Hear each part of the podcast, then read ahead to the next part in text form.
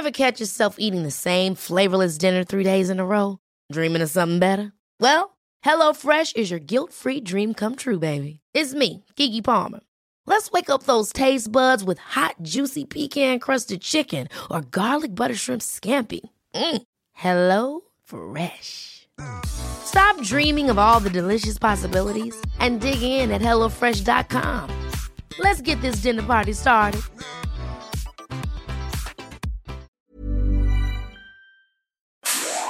Inicia las noticias de la tarde con Jesús Martín Mendoza en Heraldo Radio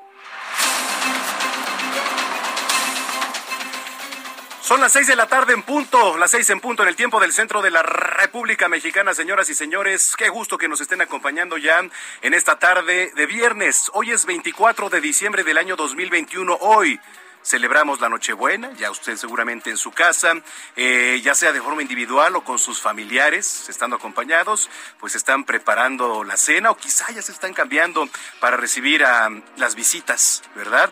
Eh, quizá le dan un pellizquito a lo que ya esté preparado ahí en la cocina, en fin, ahorita este, pues es un día de mucho movimiento, pero ya dentro de las casas. Fíjese que la actividad en las calles sí ha disminuido, evidentemente por todos los preparativos que se hacen al interior de los hogares. Pero bueno, pues nosotros con el gusto de saludarle aquí a través de la señal de Heraldo Radio, la frecuencia en el Valle de México es el 98.5 de FM y saludamos a los que así lo hacen también a lo largo y ancho de la República Mexicana a través de las diferentes frecuencias locales del Heraldo Radio, los que nos ven y escuchan también en Estados Unidos, en Beaumont, en Houston, en Chicago, en Atlanta y nos ven en Now Media Televisión también aquí en nuestras cámaras web. Los saludamos y les damos la bienvenida bienvenida a este espacio informativo que son las noticias de la tarde con mucho, mucho cariño. A nombre del titular de este espacio, Jesús Martín Mendoza, le saluda Manuel Zamacona, con el gusto de siempre. Y bueno, pues tenemos bastante, bastante información. Vamos a estar dando recorridos a las calles de la capital para ver, por sobre todo las compras, las compras de, última, de último momento, las panaderías, los supermercados, que se me olvidó esto, que falta aquello. Entonces, bueno, pues seguramente también usted eh, nos está escuchando y lo vamos acompañando aquí, informándole. Oiga, eh, me reportaron que hay un caos allá en el estado de Oaxaca, un verdadero caos. No sé si para estas horas de la tarde ya haya bajado la intensidad de movilizaciones que hubo esta mañana por parte de algunas agrupaciones y, e incluso se llevaron con actos de violencia ¿eh? por falta de pagos de aguinaldo a trabajadores de limpieza. Entonces, pues tenían prácticamente secuestrada la ciudad de Oaxaca, no podían entrar ni salir camiones, eh, imagínense la vialidad allí en las calles tampoco era fluida, evidentemente, muchos carros parados que querían salir, en fin, vamos a ver qué, se logra acordar. El gobernador Alejandro Murat, qué es lo que logra hacer en acuerdo con el presidente municipal de allá, porque la verdad es que estuvo bastante feo esta tarde. Bueno, lo invitamos a que nos sigan a través de las redes sociales, arroba Samacona al aire, al aire, si usted nos quiere compartir, mandar fotos de lo que está preparando para la cena, la piñata, los preparativos para recibir a la familia. Aquí lo vamos a comentar con muchísimo gusto, así como todos y cada uno de sus comentarios, opiniones, sugerencias. Arroba Samacón al aire para estar en comunicación. Y lo invitamos, por último, a que visite nuestra página www.heraldodemexico.com.mx, heraldodemexico.com.mx. Ahí tenemos la información más actualizada y también en nuestras redes sociales, arroba Heraldo de. Pues sin más, cuando son las seis de la tarde ya con cuatro minutos, le repito, soy Manuel Zamacona y vamos con lo más importante generado en las últimas horas. Le platico que la Corte Suprema de Chile informó que la extradición del exalcalde de Coyoacán, Mauricio Toledo, fue aprobada. El también diputado es acusado por las autoridades mexicanas por el delito de enriquecimiento ilícito. El coordinador de los senadores de Morena, Ricardo Monreal, se trasladó a Veracruz para visitar en el penal de Pancho Viejo al secretario técnico de la Junta de Coordinación Política del Senado, José Manuel del Río Virgen, quien hay que recordar fue detenido por las autoridades de este estado por presuntos vínculos con el asesinato del entonces candidato a la alcaldía de, de Cazones, René Tobar. Mire, de, acuerdos, de acuerdo a los datos de GISAIF, en vísperas de Navidad en México existen 41 casos activos de la variante Omicron en la Ciudad de México, en el Estado de México y en Tamaulipas. Sin embargo, el día de hoy ya se detectaron tres casos en Hidalgo, seis más en Nuevo León. Este viernes se registró un enfrentamiento entre trabajadores de diferentes sindicatos del municipio de Oaxaca de Juárez, quienes esperan en las inmediaciones de la Plaza de la Danza el pago de prestaciones laborales que les adeuda el gobierno de Osvaldo García Jarquín del partido Morena, ¿eh? principalmente el aguinaldo y las quincenas del mes de diciembre. Las autoridades de Tokio anunciaron este viernes que han detectado el primer caso de transmisión comunitaria de la variante Omicron de la COVID-19 en un médico de una clínica de la capital sin historial reciente de un viaje al extranjero. El gobierno de Estados Unidos informó que a partir del 31 de diciembre se levantarán las restricciones de viajes a ocho países africanos que fueron impuestas para evitar la propagación de la mutación de COVID-19 Omicron.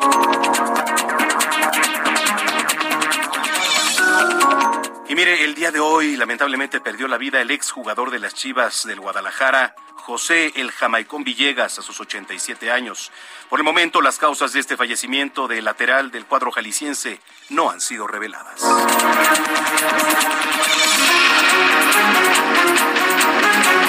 Vamos a un recorrido por las calles de la capital. En este momento ya se encuentra Mario Miranda en algún punto de esta gran orbe. ¿Cómo estás, Mario? Te saludo con mucho gusto. ¿Qué tal, Manuel? Buenas tardes. Pues para informarte que hasta ahora se encuentran saliendo varios vacacionistas de la Ciudad de México.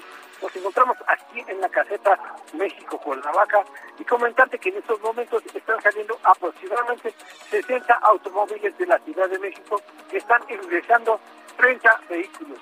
Mencionarte que se encuentra un operativo por elementos de la Guardia Nacional, los cuales revisan a los automovilistas que no manejen en estado inconveniente. Así que invitar a todas las personas que salen de vacaciones a que revisen su automóvil con el mecánico, a que chequen la presión de las llantas, el aceite, así como a, no manejar cansados o en estado inconveniente. Pues Manuel, continuaremos desde la caseta México Cuernavaca para ver cómo continúa la afluencia de la salida de los vacacionistas. Híjole, sí, porque, bueno, eh, vamos a tratar de contactar también a Los Ángeles Verdes, que son este, quienes se encargan también de la vigilancia en los accesos carreteros a lo largo de estas vías de comunicación. Pero sí, también, eh, como bien comentas, eh, ya desde esta hora de la tarde, y como lo ha sido todo el mes de diciembre prácticamente, la, el programa Conduce sin alcohol, que tiene que ver con el alcoholímetro también, ya está en diferentes puntos. Y sobre todo el llamado, ¿no? Para hacer conciencia, si usted va a las fiestas decembrinas, va a estar con la familia, va a echar un trago, la va a pasar bien, bueno, pues no maneje, pida mejor un taxi por aplicación, un taxi este a domicilio y o también, por supuesto, eh, lleve chofer designado. ¿no? Que es lo, lo, más viable. Entonces, eh, en general, el tráfico hasta el momento ha disminuido, Miranda. Así es, Manuel, está muy tranquilo ahorita la salida, ¿eh? como un momento son 60, aproximadamente entre 50 y 60 vehículos los que salen, pero llega un punto en que salen menos, llegan aproximadamente a salir entre 30, 20, 40. No hay mucha afluencia de vacacionistas en este momento. Correcto. Bueno, pues vamos a estar muy pendientes. Gracias, gracias y nos escuchamos más tarde, Mario. Seguimos pendientes. Seguimos pendientes en otro punto de la capital. Alan Rodríguez. Adelante, Alan.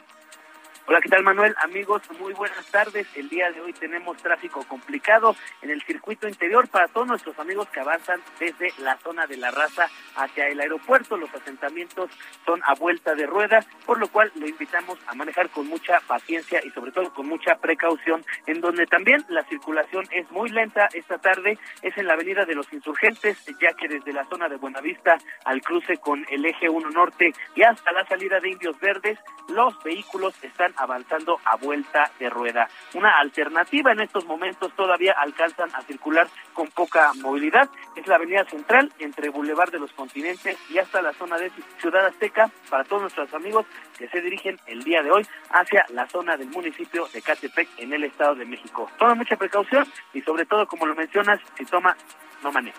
Bueno, pues ahí está. Vamos a estar en contacto contigo. Gracias, Alan. Estamos en contacto. Buenas tardes. Gracias, Alan Rodríguez, desde las calles de la capital.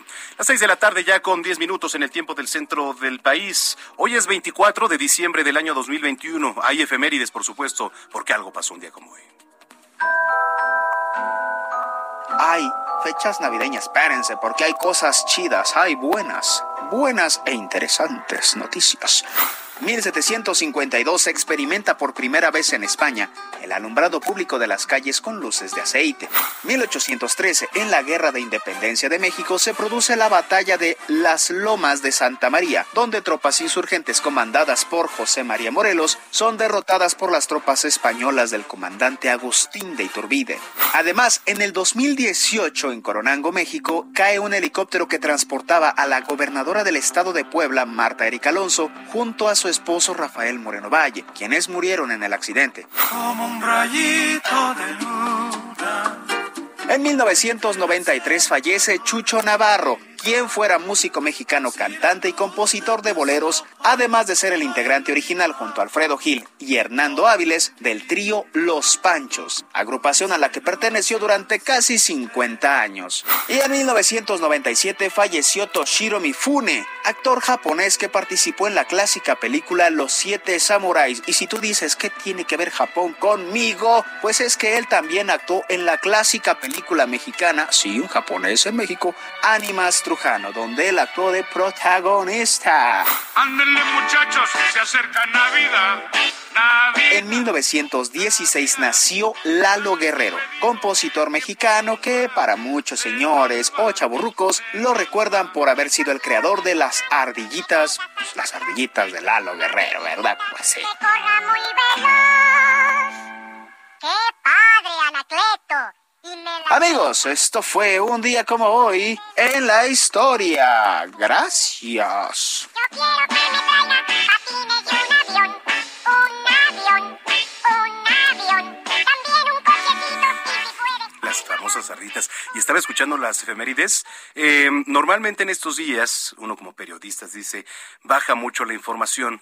Y sí, es la realidad, es que muchos sectores pues están de vacaciones, ¿no? En sector gobierno, en sector privado.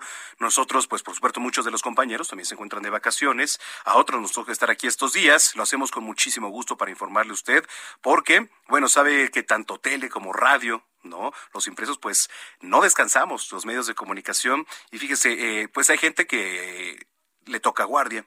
A mí hace unos años también me tocaba la guardia en otra empresa y me tocó, eh, pues, la tragedia de Rafael Moreno Valle y Marta Erika Alonso, por ejemplo. Otro día también me tocó un incendio allá por el mercado de la Merced. Bueno, me han tocado tantas tragedias en vivo. Yo en ese entonces estaba en, un canal de televisión, tenía un noticiero de una a dos de la tarde, Grupo Acústica, y, conducía de una a dos de la tarde, y el 10 y 19 de septiembre del 2017, pues se viene el temblor, y yo estaba en vivo, ¿no? Entonces digo, me han pasado una de cosas, eh, tragedias, pero sí, generalmente el 24, y espero que esta no sea la ocasión, no la excepción, la ocasión, nos toque algo, ¿verdad? Algo relevante que informar. Esperemos que todo sea muy tranquilo y que vayamos este pues hacia adelante con nuestras familias, que las podamos abrazar ahorita que podemos, digo, con las medidas este que usted ya conoce, ¿no? Que tratar de, de evitar lo, lo menos posible muchas aglomeraciones, pero en fin, hay que pasarla y hay que disfrutar, por supuesto, a la familia. Bueno, eh, oiga, en materia de, mm, de este clima, la Secretaría de Gestión Integral y Protección Civil de la Ciudad de México dio a conocer la tarde de hoy, 24 de diciembre, que para la madrugada, sea, entre el 24 y ya 25 de diciembre, se esperan bajas temperaturas en dos alcaldías de la capital. Entonces, escuche, se activa la alerta amarilla para las demarcaciones Milpa Alta y Tlalpan, donde se esperan temperaturas que irán de los 4 a los 6 grados centígrados. Esto será entre las 4 y las 8 horas. Así que tome sus precauciones porque como ya se lo hemos repetido, pues la temperatura desciende y entonces entre que estamos en la nueva variante, en que todavía no termina la pandemia, en que si es influenza o si es un simple catarro o gripe, ¿no? Entonces, mejor hay que cuidarnos, hay que protegernos y hay que salir bien abrigados para que, pues, dentro de la medida de lo posible, aminoren estas, estos síntomas y las heladas que se vienen en algunas alcaldías. Les repito, va a ser Milpa Alta y Tlalpan, donde va a apretar el frío y va a apretar fuerte. Entonces, tómelo en cuenta. Son las 6:14.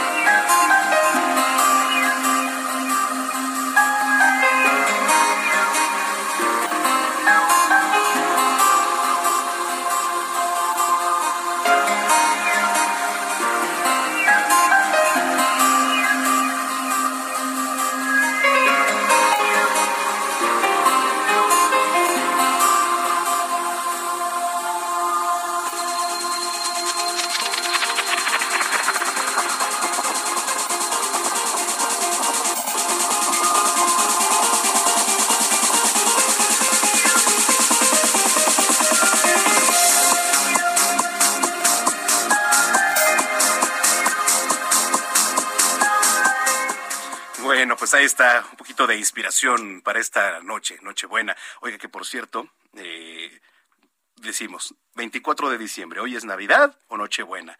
¿Cuál es la diferencia? Bueno, como cada año al inicio de, del mes de diciembre, las personas se preparan para las festividades navideñas, que para muchos pues es una fecha muy esperada. Sin embargo, siempre habrá la duda sobre las diferencias que existen entre Navidad y Nochebuena, aunque para cierto sector es lo mismo, pero no. Las respuestas ante este cuestionamiento pues son simples. La Navidad es el día 25 de diciembre, mientras que la Nochebuena se celebra la noche del 24, lo que es la víspera de Navidad, pero ante esto pues han incrementado los cuestionamientos sobre el significado de esta celebración. Diferencias. Pues las familias que profesan la religión católico cristiana celebran la noche de hoy 24, pues porque representa el viaje que hicieron los peregrinos hasta el pesebre donde nacería el niño Dios allá en Belén. La tradición marca que la Nochebuena es la víspera, pero al momento en que el reloj marca las cero horas, se comienza a celebrar ya, por supuesto, la Navidad. Eh, lo tradicional, pues, es celebrar el día 24 con una cena o fiesta navideña, si se le llama, para que juntos reciban la Navidad. A partir de la medianoche se puedan dar estos tradicionales regalos, los abrazos. En algunos países, fíjese, como Estados Unidos, pues se acostumbra incluso abrir los regalos hasta la mañana del 25. Y a ver, yo le pregunto, ¿usted sabe desde cuándo se celebran estas dos fechas? De acuerdo con los estudios, las primeras celebraciones de la Navidad datan del el siglo, híjole, del siglo IV. Esto fue posible saberlo debido al seguimiento del calendario litúrgico de 354 después de Cristo. Cabe destacar que la fecha del 25 de diciembre ya era muy significativa para algunos pueblos de la antigüedad, por el inicio del solsticio de invierno. Y ya finalmente, por otra parte, la Nochebuena se comenzó a celebrar a partir del siglo X, con algunos rituales religiosos que servían como preámbulo del nacimiento del Hijo de Dios, que se presume ocurrió justo en la madrugada del 24 para el 25 de diciembre, esto de acuerdo con los testigos de la época. Bueno, pues así la diferencia y los invitamos a que sigan estas tendencias y más en la página www.heraldodemexico.com.mx. Bien, pues vamos a entrar ya con la información. La GISAF, iniciativa que monitorea, por cierto, estos casos de influenza y COVID-19 en el mundo, registró durante las vísperas de Navidad en su base de datos que en nuestro país, nada más en nuestro país, ¿eh? Existen ya 41 personas contagiadas de COVID-19 con la cepa Omicron. Ahora, ¿cuál es la diferencia y lo que dicen los expertos? Que esta variante Omicron se propaga de una manera más rápida, pero ojo, no es más fuerte que la variante Delta, que mató a miles de personas, ¿no? Eh, ahí le va. Estos casos se concentran aquí en la capital, ya van 30. En el Estado de México también 8 y en Tamaulipas tres casos. Sin embargo, autoridades sanitarias de distintos estados de la República Mexicana confirmaron más contagios de Omicron en otras entidades. Nuevo León informó que hay seis contagiados. Hidalgo, tres. Sinaloa hay un caso sospechoso en el que se realiza el análisis, perdón, genómico para conocer la cepa por la que se contagió. Así que bueno, pues ahí lo tiene, vamos a estar muy pendientes a seguirnos cuidando. Mientras tanto, autoridades sanitarias de Jalisco prohibieron el desembarco allá en Puerto Vallarta, Puerto Vallarta, perdón, a un crucero que arribó a la costa porque se detectaron casos positivos de COVID-19 en los pasajeros a bordo de este barco. El reporte completo es de Mayeli Mariscal. Hola, ¿qué tal? Muy buenas tardes. Buenas tardes también a todo el auditorio. Al reportarse casos activos de COVID-19 en miembros de la tripulación de un crucero que arribó este jueves a las 7.30 horas y del cual pretendían desembarcar sus pasajeros en Puerto Vallarta, no le fue concedida la autorización. La Secretaría de Salud en Jalisco, a través de su área de Sanidad Internacional, luego de que evaluaron eh, pues las condiciones de un brote activo, solicitó pruebas de antígenos negativas a todos los pasajeros que quisieran desembarcar en el destino turístico sin embargo, la empresa de cruceros optó por seguir su trayecto. A través de un comunicado se informó que esta decisión se tomó siguiendo el protocolo de vigilancia epidemiológica a fin de evitar riesgos de salud en los habitantes de Puerto Vallarta.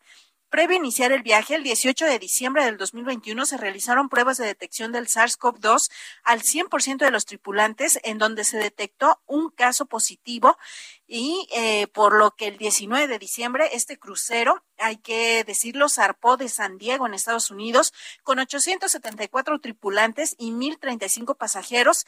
Ya visitó Cabo San Lucas y Mazatlán, es decir, no es el primer destino Puerto Vallarta que visita este crucero que salió de San Diego. Y, sin embargo, pues al arribo de Puerto Vallarta se reportó la presencia de casos activos de COVID-19 ante la entre la tripulación de este crucero. Y bueno, esa es la información desde Jalisco. Gracias a Mayeli Mariscal allá en Jalisco, que por cierto, mire, estaba leyendo, las aerolíneas cancelaron 2.116 vuelos en todo el mundo durante la víspera de Navidad, esto con el fin de evitar la propagación de Omicron. Del total de vuelos, 448 son viajes vinculados a Estados Unidos, esto lo informa Flightware. De acuerdo con esta base de datos, la aerolínea que más vuelos cancelados tuvo fue United Airlines, con un total de 170 vuelos, que representa, bueno, pues el 9%, ¿eh? Imagínese, es el 9% de sus viajes programados. Bien, oiga, lo invitamos, por supuesto, a que esté en contacto con nosotros. Le repito, arroba Samacona al aire. Arroba Samacona al aire. Eh, regresando, le voy a platicar algunos rituales que se hacen también aquí en Navidad. Quizá qué decir para felicitar en Navidad. Oye, Samacona, ¿cómo felicito yo a alguien en Navidad? Bueno, pues es algo muy sencillo y además recurrente, ¿no? Que es año con año, pero bueno, aquí les voy a dar algunas recomendaciones. En fin, tenemos mucha información. Y también, este, por ahí me dicen, oye, Jesús no nació el 25 de diciembre. No, o sea, lo que estábamos comentando, pues era justo eso, ¿no? Que eh, de acuerdo a los datos que hay, a los propios historiadores, Jesús nace en la madrugada del 24 para el 25 de diciembre. Bueno, pues nos vamos a arrancar. ¿Qué dije, sí? dije Jesús Martín. Pues es que es su espacio, pero no está. ¡Qué barbaridad!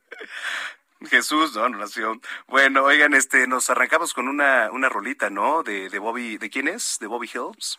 De, sí, Bobby Helms, Jingle Bells, para ir a la pausa, señoras y señores, está en comunicación con nosotros. Arroba Zamacona al aire. Qué barbaridad. Soy Manuel Zamacona, volvemos aquí a las noticias de la tarde.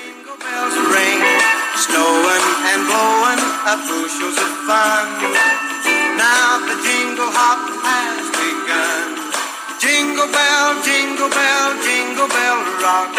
Jingle bells time and jingle bell time. Dancing and prancing in Jingle Bell Square in the frosty air. What a bright time! It's the right time to rock the night away.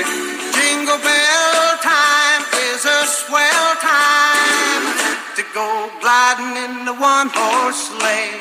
Giddy up, jingle horse, pick up your feet jingle around the clock. Mix and a mingle in the jingling feet. That's the jingle bell rock. Jingle bell, jingle bell, jingle bell rock. Jingle bell chime and jingle bell time. Dancing and prancing in Jingle Bell Square.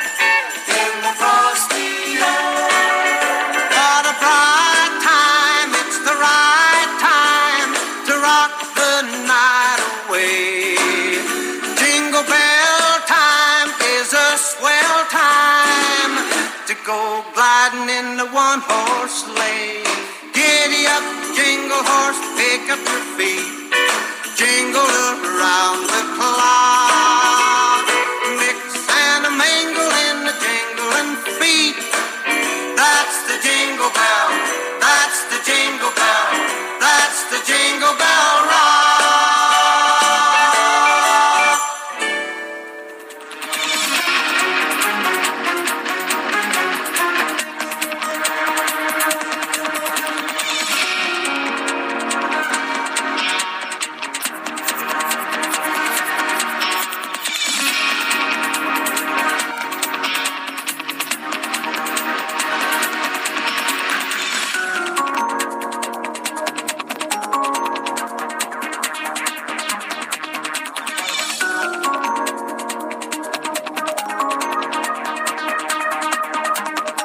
Escuchas a Jesús Martín Mendoza con las noticias de la tarde por Heraldo Radio, una estación de Heraldo Media Group. Escucha las noticias de la tarde con Jesús Martín Mendoza. Regresamos.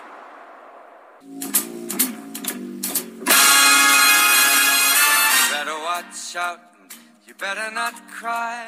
You better not pout. I am telling you why. Cause Santa Claus is coming to town. Oh,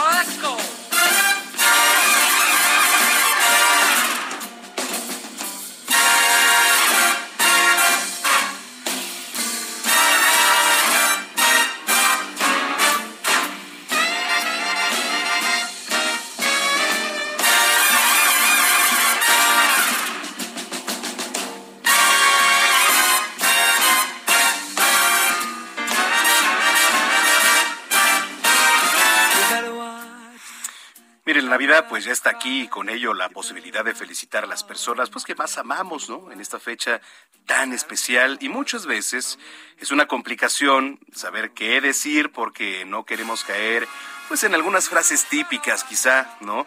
Pero ahora puede optar pues por el uso de la tecnología para hacer una felicitación muy divertida, incluso animada por WhatsApp. Además lo más importante pues es tener en mente a las personas que amamos.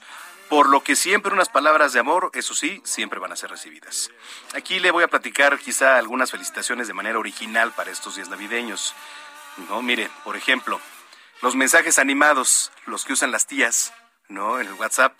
Los GIF, que se han convertido en un excelente amigo, ¿eh? También de las redes sociales. Pues sí, son formatos, digamos, divertidos, sencillos de enviar y permiten animación en la imagen, debido a que el tamaño de estos archivos pues es más pequeño con respecto a los conocidos formatos de imagen, el JPEG. Eh, los GIFs hacen que la animación pues incluso no pese. Otros, ¿por qué no utilizar los famosos memes? Que es una delicia, ¿eh? En lo particular los, yo prefiero los memes. ¿Por qué? Pues son divertidos, a todos nos gustan. Bueno, eso, eso creería yo. ¿no? Hay gente que no le gustan, pero bueno eh, su contenido crítico, sarcástico, y quizá le, por ahí le va a dar un toque de humor a, sus felicitaciones en esta época decembrina, los famosos memes. Así que bueno, pues son maneras de, de poder alternar, ¿no? Las felicitaciones con la actualidad, el furor de las redes sociales. Es muy fácil compartir las postales digitales y una forma pues muy efectiva de enviar a tus amigos, familiares los mejores deseos para esta Navidad. 6 de la tarde, 32 minutos. Soy Manuel Zamacona, ya estamos de regreso aquí en las noticias de la tarde.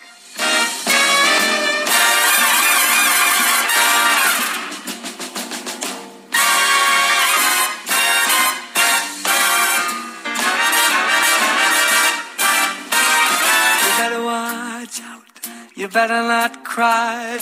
You better not pout. I'm telling you why. Santa Claus is Bien, son las 6 de la tarde ya con 33 minutos en el tiempo del centro del país, viernes 24 de diciembre del año 2021. El día de hoy se informó que la Corte Suprema de Chile ha autorizado la extradición de Mauricio Toledo, exalcalde de Coyoacán y además diputado de la Ciudad de México por el Partido del Trabajo. Es requerido por las autoridades mexicanas por la acusación de enriquecimiento ilícito debido a que es propietario de bienes cuyo valor pues excede los ingresos declarados legalmente cuando era servidor público. Nada raro, ¿no? El tema del enriquecimiento ilícito en los funcionarios públicos. Salen a la luz y este hombre, pues de familia chilena, una vez que salió a la luz este caso, pues vámonos. Corrió para allá, pero ahora ya la Corte Suprema está autorizando la extradición de Mauricio Toledo. La pregunta es si lo vamos a ver tras las rejas, la sentencia que se le dé, qué es lo que va a pasar después, qué es lo que viene. ¿No? Vamos a estar muy pendientes con este caso. Un personaje también, eh, pues, muy ligado al sexenio pasado, en cuanto a temas de la capital. En ese entonces Miguel Ángel Mancera era el jefe de gobierno, él fue alcalde allá en Coyoacán y mucho se decía también había muchas habladurías en torno a que si dejó la alcaldía en malas condiciones, después pues por el fuero que le otorgaba la Cámara de Diputados ya no se pudo hacer nada, pero en fin, ahora es cuando el señor Mauricio Toledo se le ha autorizado la extradición allá en Chile. Bien, pues vamos a estar pendientes del tema. Y en otros temas, los senadores Ricardo Monreal y Dante Delgado visitaron en el penal de Pacho Viejo, que es el municipio de Coatepec, para respaldar a José Manuel del Río Virgen. Esta mañana el coordinador de Morena informó que acudió a Veracruz para cerrar filas. Esto fue lo que dijo Ricardo Monreal en un video que fue publicado a través de su cuenta en Twitter. Vengo a Veracruz a cerrar filas con la gente dolida, lastimada. Por eso estoy aquí hoy 24 de diciembre. Le pido a mi familia me disculpe, pero siempre me llama el deber. Y hoy vengo a intentar visitar a algunos detenidos en Pacho Viejo, entre otros a mi querido amigo del Río Virgen, a José Manuel, pero a todos los que están detenidos injustamente. Bueno, pues ahí están las palabras de el senador Ricardo Monreal. Vamos a ir hasta allá, hasta Veracruz, con nuestro corresponsal Juan David Castilla, que nos tiene más información. ¿Cómo van las cosas por allá, Juan David? Muy buenas tardes, Manuel. Te saludo con mucho gusto también a todo el auditorio. Sí, comentarte, Manuel, que los senadores Ricardo Monreal Ávila y Dante Delgado Ranauro visitaron el penal de Pacho Viejo, esto en el municipio de Coatepec, muy cerca de Jalapa, la capital, y esto para respaldar a José Manuel del Río Virgen, a quien un juez de control dictó un año de prisión preventiva por su presunta participación en el asesinato de Remigio Tobar, candidato de Movimiento Ciudadano a la alcaldía de Cazones de Herrera. Decirte, Manuel, que los legisladores sentenciaron que en el Senado de la República serán revisados todos los casos de personas que han sido recluidas de manera injusta en el estado de Veracruz. Además, afirmaron que la Fiscalía General del Estado de Veracruz, a cargo de Verónica Hernández y Adán, deberá proporcionar toda la información toda vez que hay una obligación constitucional. Escuchemos parte de la declaración de Ricardo Monreal sobre la detención del secretario técnico de la Junta de Coordinación Política en el Senado, por favor. Y de actuar con dignidad y con decoro en la impartición de justicia. Ya es hora de que se dignifique el Poder Judicial en Veracruz. Y hacemos votos porque comience esa etapa en Veracruz. También eh, quiero decirles que no hay más pruebas que las que les ha comentado el senador Dante. O sea, hacen un análisis de que porque él estuvo en la sustitución cumpliendo un mandato de su partido, ese es el motivo suficiente para haber eh, planeado un asesinato. Es absurdo, pero bueno, Decirte, Manuel, que el presidente de la Jucopo en el Senado de la República lamentó que hayan circulado incluso algunas noticias falsas sobre una presunta agresión contra José Manuel del Río Virgen, esto al interior del Centro de Reinserción Social del municipio de Coatepec, y aseguró que se va a solicitar al gobierno de Veracruz que garantice la seguridad del imputado. También este, nos dio a conocer que ha habido un diálogo constante con el secretario de Gobernación, Adán Augusto López Hernández, quien ha sido el interlocutor en este caso tan lamentable y que ha sido muy polémico en el país. Manuel. Bueno, pues vamos a estar pendientes del caso. Aprovechando que te tenemos en la línea, Juan David, ¿cómo están las festividades para Navidad allá en el puerto? ¿Cómo va la ocupación hotelera, los turistas que han llegado? En general, ¿cómo se siente el ambiente ahí en las calles de Veracruz? Pues sí hay bastante afluencia, Manuel. Sin embargo, mencionaban algunos hoteleros de la zona conurbada Veracruz Boca del Río que todavía no alcanzan la meta que esperaban. Ellos estaban este, esperando un repunte en la ocupación del 50 o 60% y todavía no llegaban a esa a esa cantidad, a ese porcentaje. En la zona de la zona centro, por ejemplo, en Jalapa, la capital del estado, en este momento es un caos la ciudad, Manuel. Todos eh, están haciendo las compras de último momento. Es un tráfico interminable, principalmente en las en las avenidas, en las calles más grandes de esta de esta ciudad. Sí hay algunos atractivos turísticos, eso sí hay que destacarlo, Manuel. Por ejemplo, eh, a 10 kilómetros de Jalapa está Coatepec, la cabecera municipal. Aquí instalaron una pista de hielo que ha sido pues bastante exitosa. Hay mucha gente que está llegando, que pasa acá la noche, que si hay alguna alguna ocupación eh, hotelera. Sin embargo, pues todavía no es no es lo que se esperaba. Algunos hemos platicado con algunos comerciantes y mencionan que no han sido muy buenas sus ventas. Sí llega la gente, pero no compra, Manuel. Es la situación Claro. que se vive por la pandemia del COVID-19. Híjole, bueno, pues vamos a estar muy pendientes. Que la pases muy bien, este Juan David. Un abrazote igualmente tú, Manuel, tu familia y un abrazo para todos. Muchísimas gracias, gracias Juan David Castilla ya en Veracruz. Mire, eh, lo voy a poner en contexto porque desde la mañana, desde la mañana me informaron que allá en Oaxaca, pues había un verdadero caos, ¿eh? Un verdadero caos, ¿por qué? Pues porque algunos de los trabajadores, sobre todo de limpia, no se les han pagado aguinaldos, quizá por ahí faltan unas quincenas, etcétera. Pero el caos, pues se vio reflejado en las calles, ¿no? La afectación era para los automovilistas, para los camiones que no podían entrar ni salir. Entonces, imagínense, es un día muy complicado. Y con todo esto, no sé si ya se han pronunciado al respecto Alejandro Murat por allá o el propio presidente municipal, que por cierto, pues pertenecen a partidos distintos. ¿No? El presidente municipal de Morena y Alejandro Murat, priista. Bien, vámonos hasta allá, hasta la Verde Antequera en Oaxaca. Karina García, nos tienes todos los detalles. ¿Cómo estás, Karina? ¿Qué tal? Muy buenas noches y efectivamente, como lo has comentado hace algunas horas, integrantes de algunos sindicatos del municipio de Oaxaca de Juárez se enfrentaron y esto debido a la falta del pago de aguinaldos y de las dos quincenas del mes de diciembre. Comentarte que hasta esta hora se tiene ya conocimiento de que a los trabajadores de estos cinco sindicatos se les ha empezado ya a pagar los respectivos sueldos y también pues sus aguinaldos como eh, pues lo estipula la ley, aunque debió de ser desde el pasado 20 de diciembre. Comentarte que ante esta situación el gobernador del estado pues eh, dio un mensaje el día de ayer por la noche para llamar a la cordura a estos sindicalizados y sobre todo pues dejar en claro que no era su responsabilidad solucionar esta problemática, sin embargo, por todo este caos que generaron en los bloqueos que emprendieron desde el día lunes por la tarde,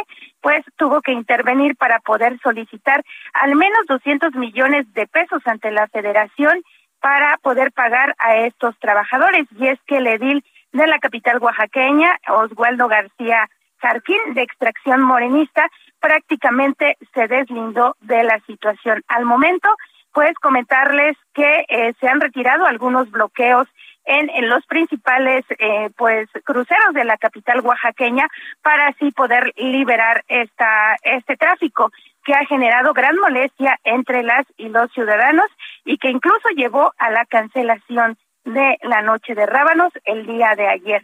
Es el reporte. Qué barbaridad. Bueno, y a esta hora, ¿cómo van las cosas en materia de vialidad por allá, este, Karina? Eh, pues comentarte que aún se está desfogando, toda vez que apenas iniciaron ya eh, los depósitos a las tarjetas de los trabajadores, estos depósitos de las quincenas y los aguinaldos. El tráfico aún es lento. Híjole, bueno, tener mucha paciencia a todos los que nos escuchan por allá también en, en Oaxaca, este, manifestarles pues nuestro respaldo, ¿verdad? Porque siempre es complicada la vialidad por allá, digo, yo, yo eh, he tenido la oportunidad de estar varias veces por allá, tengo familia, sé cómo está en materia de vialidad la situación, pero con esto de los bloqueos sí que es una constante allá, ya sea por los maestros, que por la sección 22, que por los trabajadores del siempre hay una manifestación allá, pero en fin, qué hermosa es Oaxaca, saludos a todos los que nos escuchan para allá. Oye, ¿y los preparativos de, de la Navidad? ¿Cómo está el ambiente? Ya digo, cambiando radicalmente de, tema, de tema, Karina. Pues comentarte que las calles lucen abarrotadas, la gente aún con bloqueos o sin bloqueos pues sale a este comprar pues estas estos ingredientes, sobre todo para el mole y la barbacoa, que son los platillos tradicionales para la cena. Muy bien, pues provecho, felices fiestas y un abrazo. Gracias. Felices fiestas. Gracias. Esto allá en Oaxaca. Y vámonos hasta Zacatecas. No me gusta dar estas notas, sobre todo en tiempos en donde, pues digamos, eh, lo que se espera es darnos un abrazo, amor, paz, pero lo tengo que informar porque es nuestra responsabilidad. Encontraron 11 cuerpos sin vida allá en Fresnillo y en Zacatecas. Fanny Herrera es nuestra corresponsal y nos tiene la información. Qué gusto saludarte, Fanny. Jesús, buenas tardes, pues con el gusto de saludarte, pero pues con las tristes noticias de que pues autoridades de seguridad y de la Fiscalía de Justicia del Estado confirmaron el hallazgo de 11 cuerpos sin vida envueltos en cobija en los municipios de Fresnillo y de Zacatecas. Pues los hechos ocurrieron desde la noche del jueves, en donde encontraron seis cuerpos sin vida envueltos en cobijas en las mediaciones del Panteón de la Resurrección en el municipio de Fresnillo. Esto en la carretera que conduce a Jerez de García Salinas y pues después del hallazgo autoridades de seguridad se movilizaron en el perímetro realizando un operativo en la zona. Por su parte, la Fiscalía General de Justicia del Estado ya confirmó que el Servicio Médico Forense procesó los cuerpos y determinó que corresponden a seis víctimas del sexo masculino, de los cuales hasta el momento están en calidad de no identificados, mientras que la mañana de este viernes se encontraron cinco cuerpos sin vida del sexo femenino cubiertos con cobijas también en la carretera que conduce a la comunidad de Picones en el municipio de Zacatecas. Esto pues al acudir, personal pericial y policial eh, confirmaron el hallazgo de estas este, de estas mujeres y por lo cual se procedió a la aplicación de los protocolos de investigación en caso de feminicidio. Y pues bueno, la Fiscalía del Estado indicó que en tanto la indagatoria de estos hechos se comenzó por parte de la Policía de Investigación y se van a abocar a la recolección de los datos que prueben eh, al esclarecimiento de, de los mismos. Caray, bueno, qué situación, ¿eh? qué situación allá en, Zacatecas. Fanny, pues eh, muchísimas gracias por la información y como lo he hecho con los demás corresponsales, nada más platicarnos un poquito cómo se encuentra el ambiente eh, en vísperas de la Navidad por allá. Pues a pesar de todos estos temas de inseguridad, eh, continúa la gente, precisamente en estos momentos me encuentro en, en la calle y ahorita están las calles todavía abarrotadas de la gente que todavía está saliendo a comprar sus regalos, sus este, ingredientes para los preparativos de la cena y pues la gente todavía con el entusiasmo y se escucha, se siente pues la tranquilidad, además de que se puede apreciar por la iluminación en el centro histórico de Zacatecas, de la capital, que pues en estos momentos la gente acude mucho a tomarse fotografías con estos adornos navideños y pues continúa el espíritu navideño a pesar de las circunstancias. Muy bien, bueno, pues eh, vamos a estar muy pendientes. Gracias, gracias y que la pases muy bien. Igualmente, hasta luego. Hasta luego, mire, no le decía yo el 24 de diciembre luego siempre pasan cosas. Estoy viendo imágenes en este momento y se las voy a describir. Se está incendiando un pino en la alcaldía Gustavo Amadero. En este momento está ocurriendo, ¿eh? Tenemos monitores aquí en, en cabina y le informo que en este momento se está incendiando un pino en la alcaldía Gustavo A. Madero. Miren, no tenemos más detalles. Lo único que se puede ver es parte del personal del heroico cuerpo de bomberos. Algunos vecinos con cubetas aventando agua al pino, pues para tratar de minimizar ahí lo que está ocurriendo. Están saliendo los vecinos en este momento con cubetas a aventar agua a este árbol, ¿eh? Y le están ayudando por ahí algunos, algunos elementos de, de los bomberos. Mire, por el momento no se ve tan grave, pero si hay temas de electricidad, si hay cables ahí al lado, pues esto esperemos que no pase a mayores. Además hay una vivienda pegada, hay un predio pegadito a este pino, eh, con un balcón, digamos, pero que está a la altura del mismo. Entonces, miren, no sé qué ocurrió, no sé qué ha ocurrido, pero lo que sí le digo es que se está incendiando. Al parecer ya se está minimizando la, la, situación, está siendo controlada, pero qué peligro, ¿eh? Y qué bueno que estoy viendo esas imágenes en este momento y que le estoy este, dando a conocer esto porque eh, mucho de ello también lo puede llegar a ocasionar los fuegos pirotécnicos. Entonces, si usted juega con fuegos pirotécnicos, este, mm, los famosos ratones, todo esto, trate de evitarlo, porque además de todo, este ruido tan estruendoso, tan fuerte, tan constante, hace que si usted tiene mascotas, un perro, un gato, le pueda venir un paro del susto y del estrés. Entonces trate de evitarlos. Sabemos que, bueno, se puede acostumbrar que los cohetes, que todo esto, pero si lo pudiéramos evitar, de alguna manera sería mucho mejor. Le repito, se estaba incendiando un pino ahí en la alcaldía Gustavo Amadero, al parecer ya está controlado, vamos a buscar a nuestros compañeros un poquito más adelante para ver si nos tienen información, pero este es, está fresquecito, ¿eh? le digo, está ocurriendo en este momento, vamos a estar pendientes allá en lo que ocurre en Gustavo Amadero. Bien, pues son las seis de la tarde con 48 minutos en el tiempo del centro del país. Otros temas muy importantes. Eh, los programas preventivos de la seguridad vial por parte de la Secretaría de Seguridad Ciudadana se están implementando y me da mucho gusto saludar en la línea telefónica al maestro Juan Manuel Ríos Navarrete, subdirector de programas preventivos de seguridad vial de la Secretaría de Seguridad Ciudadana. Maestro, ¿cómo está? Gracias por comunicarse con nosotros. Buenas noches. Hola Manuel, buenas tardes, a sus órdenes. Muchas gracias. Platíquenos qué se está haciendo en materia de seguridad vial para estos días aquí en la capital. Sí, gracias. Mire, desde, el 8 de diciembre la Secretaría de Seguridad Ciudadana reforzó el programa Conduce sin Alcohol, pues sabemos que diciembre es, época de fiestas, entonces nos, nos, nos ocupa eh, redoblar esfuerzos para dar mayor seguridad y prevenir y hechos de tránsito relacionados con el consumo de alcohol. Recordando que está el programa Conduce sin alcohol en diferentes puntos y bueno, pues eh, al mes de diciembre siempre se incrementa, ¿no? Sí, eh, en esta temporada de Sembrina comenzamos las jornadas este, especiales desde el 8 de diciembre. Vamos a concluir el 16 de enero. Son 40 días en los que el, programa Conduce el Alcohol, conocido como Alcoholímetro, va a operar 24 horas todos los días en las 16 alcaldías, Manuel, para dar mayor seguridad a, a la ciudadanía. Correcto. Ahora, eh, ¿cuál es el, el llamado? ¿Cuál es el llamado para todos los que nos vienen escuchando? Porque bueno, hay que recordar que sí, nos reunimos con la familia, que quizá además de la cena, pues se disfruta de un trago, del platicar, de la fiesta, etcétera, ¿no? ¿Cuál es el llamado por parte de la Secretaría para los que nos vienen escuchando, maestro? Sí, la recomendación que siempre hacemos, Manuel, es, es que si, si deciden este consumir alcohol, que lo hagan de manera responsable. Una forma de hacerlo de manera responsable es no conducir y optar por otras opciones. Pues hay taxis o un amigo, un pariente que, que, acuda por nosotros.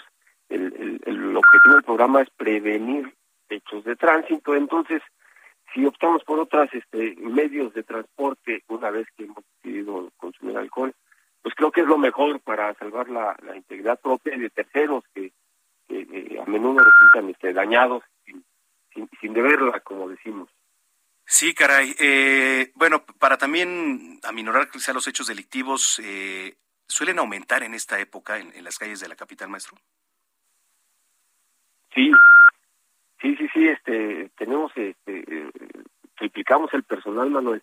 Ahora tenemos para este operativo cerca de, de 500 elementos eh, entre los propios del programa Consumo el Alcohol, del sector, este, eh, Ateneas, que nos ayudan mucho de tránsito, todos para lograr el objetivo del programa. Ok. Bueno, pues vamos a estar muy pendientes. Le agradezco mucho que nos haya tomado la comunicación esta noche. Manuel, buenas noches. Es el maestro Juan Manuel Ríos Navarrete, subdirector de programas preventivos de seguridad vial de la Secretaría de Seguridad Ciudadana. Si toma, no maneje. Si va a tomar y va a manejar y, lo llevan a agarrar, y mire, no es tanto por cuestión del alcoholímetro, ¿eh?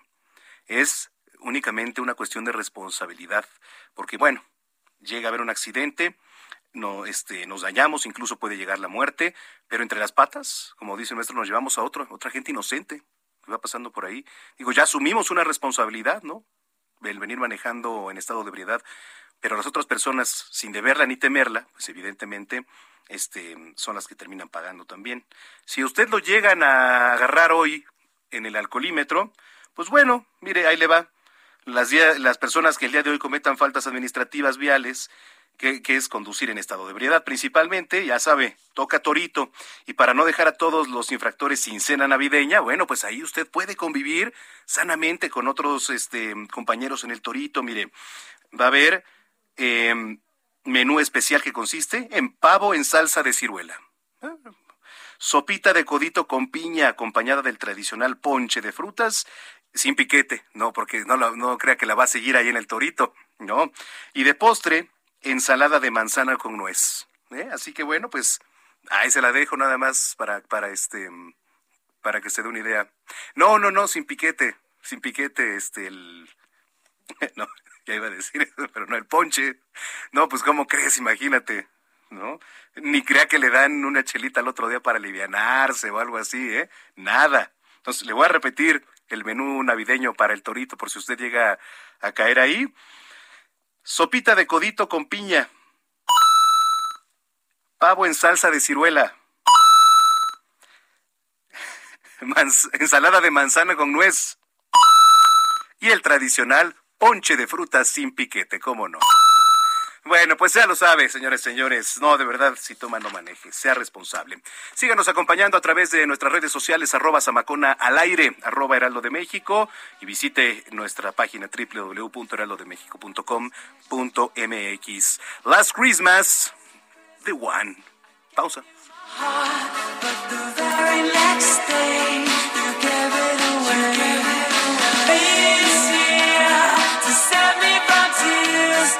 give it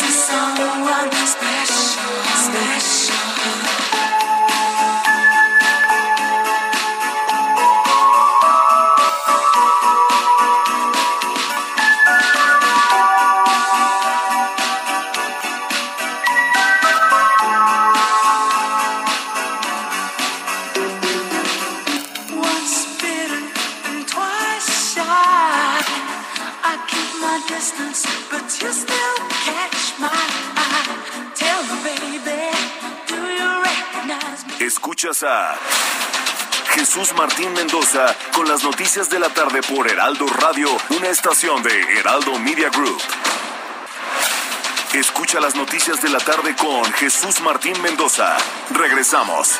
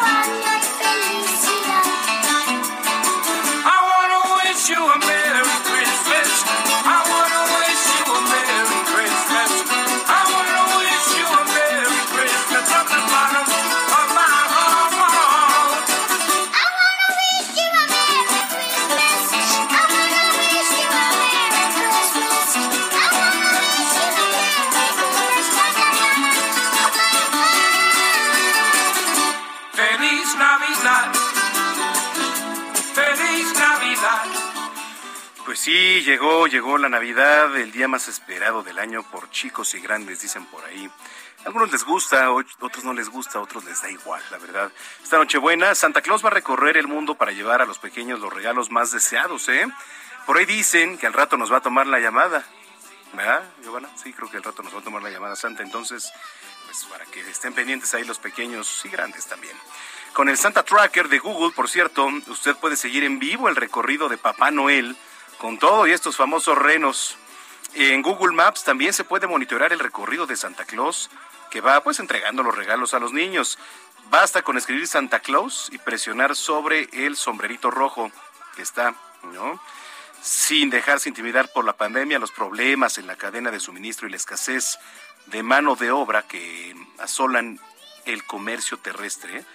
Santa Claus se dispuso a lanzar su trineo impulsado por los renos el viernes para entregar los regalos de Navidad a niñas y niños buenos en todo el mundo, según los funcionarios militares que siguen sus vuelos. ¿eh? Entonces, pues seguramente al ratito estaremos platicando con Santa Claus. Siete con dos. I wanna wish you a Merry Christmas.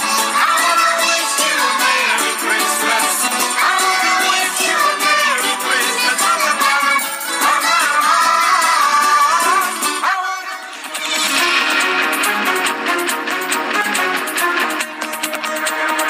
Son las 7 de la noche con dos minutos, 7 con dos en punto, le saluda Manuel Zamacona a nombre de Jesús Martín Mendoza y le platico que la Secretaría de Salud informó este viernes que México suma 3.947.284 casos y 298.670 muertes por COVID-19.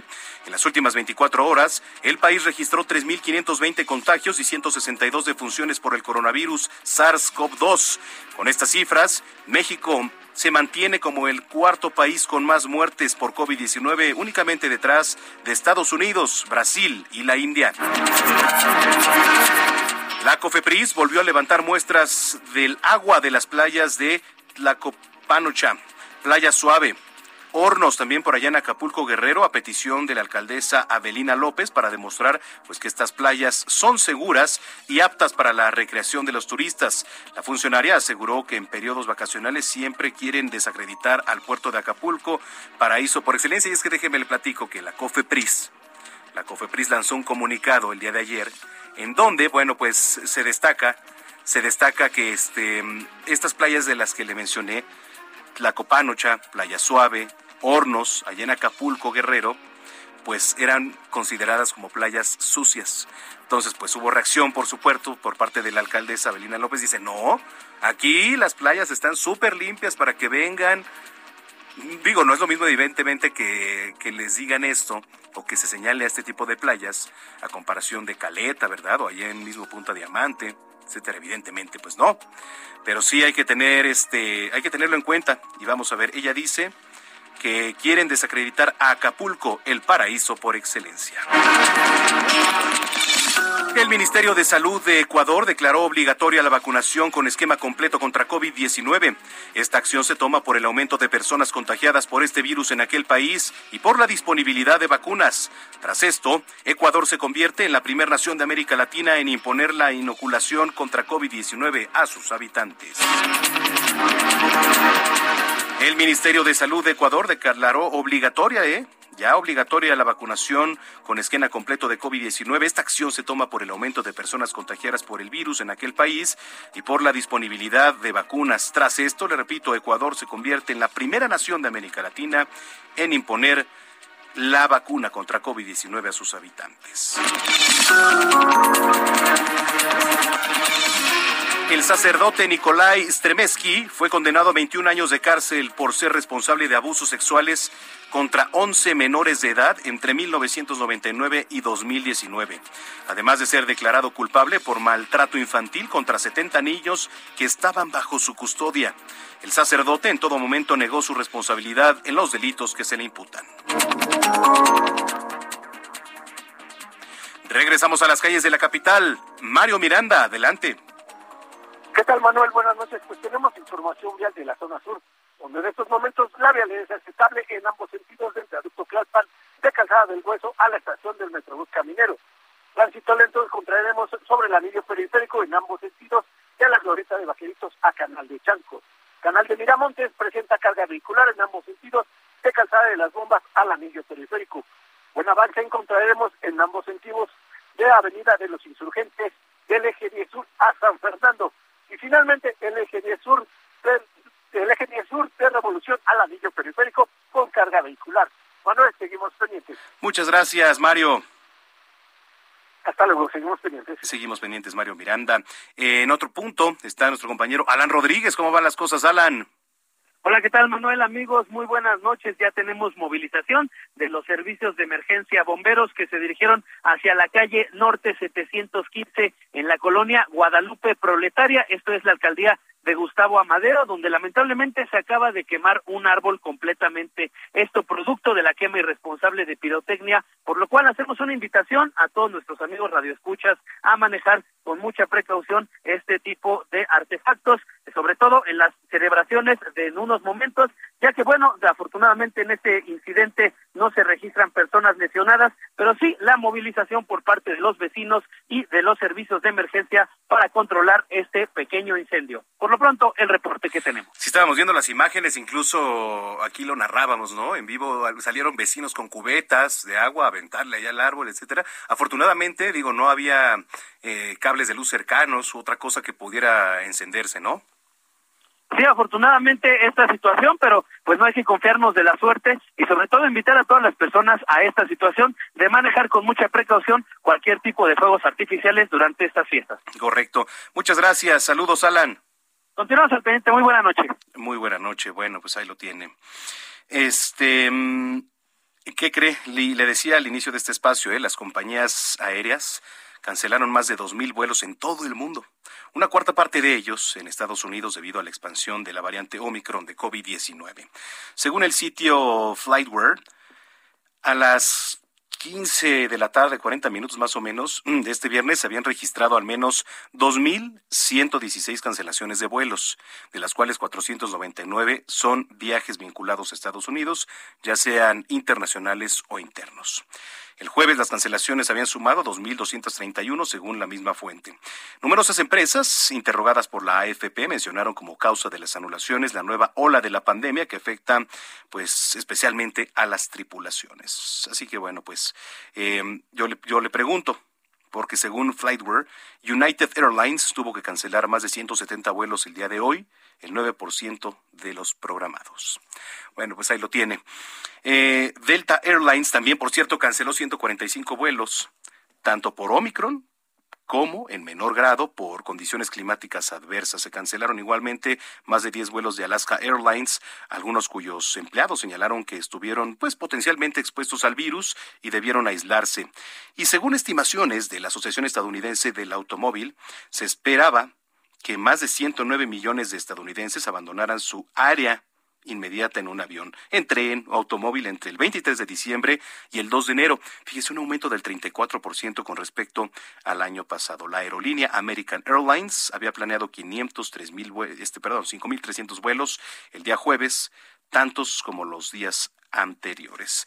Ya finalmente le platico, la mayoría de los vuelos habían sido programados antes del brote de Omicron, que se propaga pues a gran velocidad y es más contagiosa que las variantes anteriores. No quiere decir que más agresiva, no quiere decir que sea más agresiva, pero sí un poco más contagiosa. Bien, son las 7 de la noche con 9 minutos, las 7 con 9.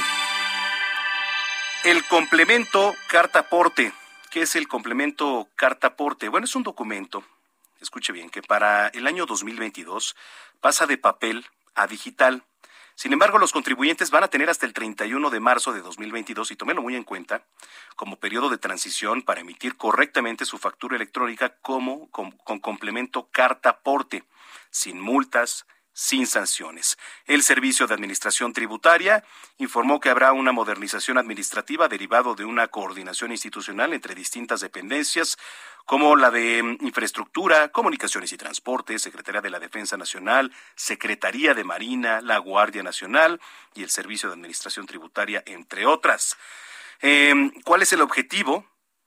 de este complemento carta aporte, pues que distribuya el contrabando, además de que se tendrá trazabilidad de los productos que ingresan y circulan por el país. Aquellos que actualmente realizan contrabando dicen ya no podrán hacerlo. Son las 7 de la noche con 11 minutos.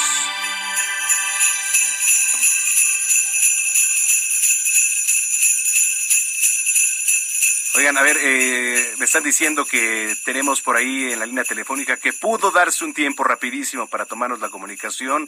Santa Claus, Papá Noel, ¿estás por ahí? ¿Cómo estás? Hola, ¿cómo están? Oh, qué gusto saludarte. Oye, gracias por platicar con nosotros esta noche, ¿eh? porque créeme que hay muchos niños, muchas familias que nos están escuchando a esta hora. Claro que sí, ya estamos listos para entregar todos los regalos de esta Navidad. Oye, oye, ¿cómo le estás haciendo? Digo, sabemos que son pues tiempos en donde te- todavía nos tenemos que cuidar. ¿Cómo lo has hecho? ¿Qué se espera para un poquito más tarde para aquellos que se portaron bien? Bueno, pues si te has portado bien, por supuesto que vas a tener tus regalos, pero si te has portado mal, siempre puedes hacer la promesa de portarte bien y podrás recibir tus regalos, y siempre cuidándonos, porque es lo más importante. Claro, por supuesto. Oye, eh, ¿qué mensaje le das a las, a las familias en estos tiempos, pues, de amor que tanto necesitamos ahora, de, de paz, de salud, sobre todo, ¿no? Eres un personaje muy importante. Claro que sí, mira, lo más importante es que estemos todos juntos, que creo que es el mejor regalo para todas las familias, no solo de México, sino de todo el mundo, que todos se cuiden, que es lo más importante, estar juntos es lo más importante en estas fechas. Claro, oye, ¿y, en qué vienes? ¿Vienes ya en, en el trineo donde lo estacionaste para, para tomarnos la comunicación y ahorita sigues tu recorrido, ¿no? Sí, así es, estamos aquí en el trineo todavía repartiendo todos los juguetes que hay por todo el país. Me parece perfecto, Santa. Oye, este, mm, Pues mira, la verdad es que queríamos platicar contigo rapidísimo porque pues es uno de, de, los personajes, Papá Noel, más importante en estos tiempos, una inspiración para los niños y sobre todo, pues este, digamos, un ícono, ¿no? De las fiestas navideñas. Eh, están ahorita ya preparando la cena. ¿Qué te gustaría que te dejaran por ahí de cenar? Quizá para en la noche, ahora que llegues a visitar los hogares.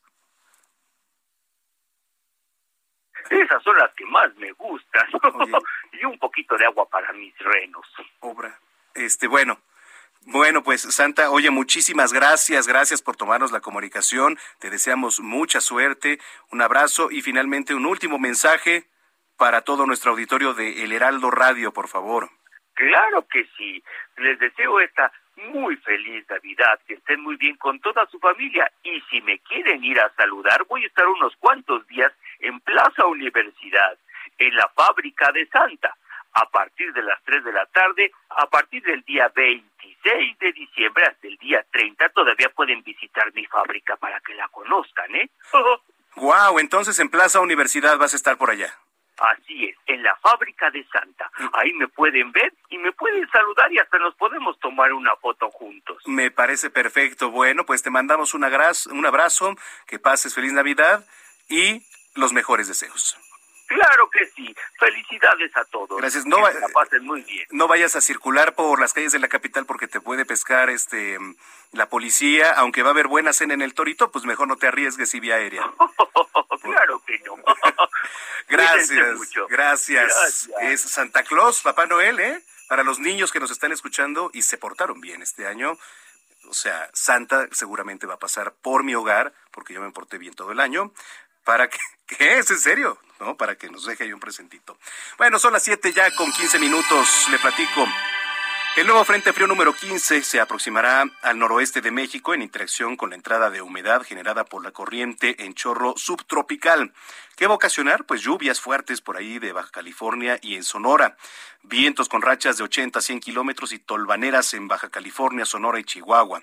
El ingreso también de humedad del Océano Pacífico, el Golfo de México y Mar Caribe. Va a ocasionar chubascos en Oaxaca y Chiapas.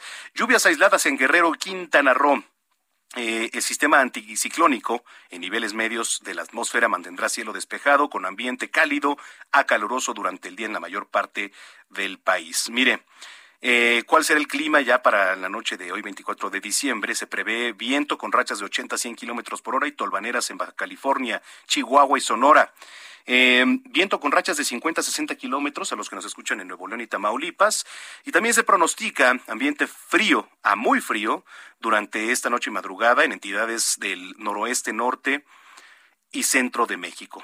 Heladas en Aguascalientes, Baja California, Chihuahua. Aquí en la capital, ya lo decíamos, Milpa Alta y Tlalpan también, ojo, ¿eh? Ojo estas alcaldías porque se va a activar la alerta amarilla. En Durango, en el Estado de México, en Guanajuato, en Hidalgo, Jalisco, Morelos, Nuevo León, Puebla, San Luis Potosí, Sonora, Tlaxcala y Zacatecas. Eh, se prevén temperaturas mínimas de menos 10 a menos 5 grados Celsius en zonas montañosas de Chihuahua y Durango, de menos 5 a 0 grados Celsius en sitios de montaña de Aguascalientes, en el Estado de México, Guanajuato, Jalisco, Nuevo León, Sonora, Zacatecas. Así que tome sus previsiones, por favor, téngalo muy en cuenta y le platicamos esto porque el clima también también es noticia. Son las 7 de la noche ya con 16 minutos. Oiga, ah, bueno, estaba viendo que el presidente ya mandó mensaje ¿eh? en, su cuenta de Twitter, un mensaje navideño. A ver si, si, ahorita les podemos poner un poco de lo que ha dicho el presidente López Obrador. Mientras tanto, eh, me da mucho gusto saludar en la línea telefónica al padre José de Jesús para platicar un poquito de la celebración navideña. Padre, qué gusto saludarlo. Muy buenas noches. Igualmente, buenas noches a ti y a toda tu querida audiencia. Gracias. Oiga, a ver, platíquenos un poco este del contexto, de la importancia religiosa en estos tiempos para estar con la familia y, por supuesto, lo que significa para, para la región católica cristiana. Bueno, hay que recordar que desde el siglo IV la fiesta de la Navidad fue tomando cada vez más fuerza, a tal grado de que incluso llegó a superar la fiesta más importante para la fe cristiana, que es la fiesta de Pascua, la resurrección de Jesucristo. Y quizás precisamente porque pues la resurrección de Jesucristo va acompañada de la pasión, el sufrimiento, y en cambio en el nacimiento de Cristo, aunque hubo un poco de, vamos a llamar así, de dolor, porque no encontraban un lugar en la posada, finalmente el nacimiento de un niño siempre nos habla de ternura, nos habla de esperanza y sobre todo nos habla de que Dios vino al encuentro del ser humano. Por esta razón, esta fiesta se llama Natividad o Navidad en una forma, eh, digamos, sintetizada, recordando el nacimiento de Cristo, o en inglés, por ejemplo, Christmas, que sería la misa en honor de Cristo. Y esto nos hace reunirnos en familia particularmente recordando el mensaje de los ángeles, gloria a Dios en el cielo, y cómo se da gloria a Dios, pues viviendo los valores y paz en la tierra, ¿cómo? Pues con tolerancia, con perdón, con diálogo, y de esta manera también recordando que Dios nos ha regalado a su Hijo Jesucristo, en muchas partes del mundo la gente acostumbra a regalarse tratando de hacer algo semejante a lo que hizo Dios con nosotros. Por eso, particularmente esta noche, en algunos países como el nuestro y en otros lugares, el día 25 por completo, pues hay reuniones, comidas, cenas, donde la gente intercambia algún obsequio, palabras, se comparten los alimentos y también tienen algunas tradiciones particulares cada país, como arrullar al niño Dios, partir un panetone, tomar ponche, pero sobre todo un gran número de cristianos asisten a la misa en forma de, digamos, presencial o ahora en los últimos años también ha tenido una bendición esta pandemia, porque antes no se transmitían tantas celebraciones como ahora se transmiten y tantos actos religiosos, y esto permite que la gente que está sola en hospitales, en asilos o simplemente eh, quizás transitando por algún camino pueda unirse a esta celebración. Claro, por supuesto. Y veía la misa del Papa Francisco, ¿no? Que pues uno de los mensajes fuertes que hoy hoy dice es no más muertes en el trabajo, ¿no? Reivindicó hoy durante la misa del gallo después de recordar que Jesús de Nazaret nació entre pobres, entre pastores, en una periferia del mundo romano y que además es muy significativo este mensaje, ¿no? El que se da en la, durante la misa del gallo por parte del Papa Francisco, padre. Creo que eh, hablar de nacimiento, de natividad, es entender que toda vida es sagrada, no solamente la vida de Jesucristo, y que siendo Él quien fue, lamentablemente sufrió crueldad y lamentablemente esta crueldad lo llevó a la muerte. ¿Cuántos niños nacen actualmente que tendrían que ser una esperanza para el mundo y que los gobiernos, las autoridades, toda la sociedad tendría que preocuparse porque crecieran en un ambiente sano, sin delincuencia, sin narcotráfico o incluso con el derecho a nacer, algunos a quienes se les arrebata lamentablemente. Y por esto el Papa pone la atención en que la vida es totalmente contraria a la muerte. Y vida no se refiere únicamente al aspecto biológico, evidentemente, sino a ayudar a que la Navidad nos recuerde que todos estamos llamados a tener una vida en abundancia, sin dependencias, sin cosas que destruyan nuestro futuro. Claro. Un último mensaje, padre, por favor, para los que nos están escuchando, a las familias que nos siguen aquí a través de la señal de Heraldo Radio especialmente este mensaje. El Evangelio dice que en medio de la oscuridad brilló la luz. Y esta noche, para nuestros hermanos enfermos, para quienes viven solos, para quienes tienen que trabajar prestando algún servicio en ambulancias, en seguridad, en alimentos, recordar que la primera Navidad fue María, José y el niño, sin pavos, sin cena, sin árbol de Navidad, porque lo más importante era Dios ahí en medio y la vivencia del amor. Recordemos que esto es la Navidad y yo le pido a Dios que los bendiga a todos ustedes y les haga sentir su presencia, especialmente a los más enfermitos y a los más necesitados. Padre, pues muchísimas gracias por platicar con nosotros, por darnos este mensaje y este felices fiestas. Igualmente, felices fiestas para todos. Es el Padre José de Jesús aquí en las noticias de la tarde. El presidente López Obrador aprovechó su cuenta de Twitter para enviar un mensaje navideño. Las palabras de López Obrador se centraron en las acciones realizadas por Jesucristo, así como su ejemplo que sigue vigente, dijo, e incluso es admirado por líderes de diferentes regiones. Bueno, pues ahí lo tiene. Y también la jefa de gobierno, Claudia Sheinbaum, emitió un mensaje también a través de sus redes sociales. En estas fechas, el mejor regalo que podemos dar y recibir es afecto y apoyo. Son tiempos para dar gracias y abrazar la vida. Esta Navidad, con precaución, con cuidado, valoremos el estar reunidos con las personas que amamos, con la familia, con las amigas, con los amigos. Les deseo de todo corazón una feliz Navidad. Esas esta- fueron las palabras de la jefa de gobierno Claudia Sheinbaum. Bueno, pues eh, nos vamos a, Rolita, ¿no? ¿Qué tienes por ahí? Te- Tenías de Michael Bublé, ¿no? Unas ahí cargadas.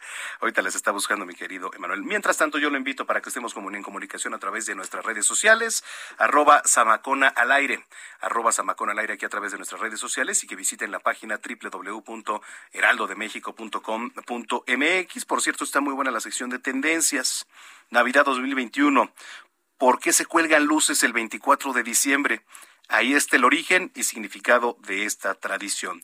Oiga, usted viaja constantemente en el metro y el metrobús, tómelo muy en cuenta porque va a haber horarios especiales. 24 de diciembre el servicio va a estar hasta las 23 horas. En días laborales normales el horario es de 5 a las 12, hoy nada más va a estar hasta las 11. Para mañana 25 de diciembre su horario será de las 7 de la mañana y va a finalizar normal a las 24 horas.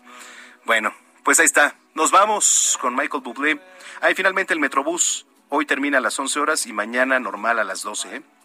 Bueno, qué bonitas rolas, ¿eh? Las de Bublé. Dicen por ahí que Denise de Calaf es Mariah Carey, pero en Navidad. ¿Será cierto? No lo sé. Soy Manuel Zamacona, señoras y señores. Volvemos. Toys in every store. But the prettiest sight to see is the holly that will be on your own front A pair of hop-along boots and a pistol that shoots is the wish of Barney and Ben. Dolls that'll talk and we'll go for a walk is the hope of Janice and Jen. And Mom and Dad can hardly wait for school to start again. It's beginning to look a Escuchas a Jesús Martín Mendoza con las noticias de la tarde por Heraldo Radio, una estación de Heraldo Media Group. Continúa las noticias de la tarde con Jesús Martín Mendoza.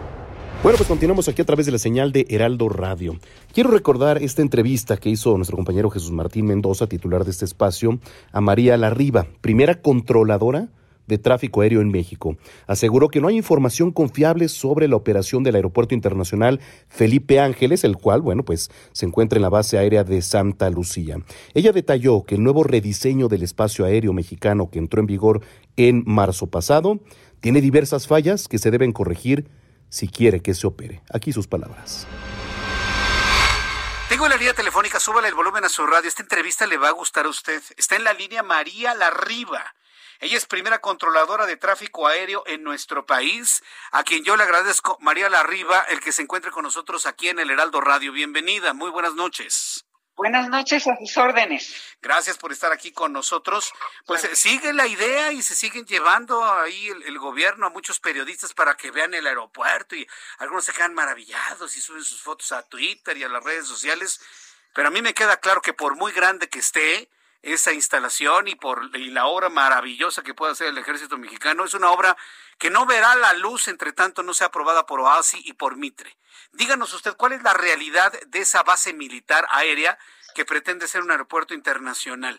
¿Le ve usted viabilidad? ¿Funciona? ¿No funciona? ¿Verá la luz? ¿No verá la luz? Usted que sabe precisamente de control aéreo, María Larriba. En, en primer lugar, hay dos aspectos. Vamos a hablar del aspecto comercial porque eso es lo que a la gente le interesa. Mire, un aeropuerto exitoso es el más cercano. Eso está comprobado donde usted me diga del mundo.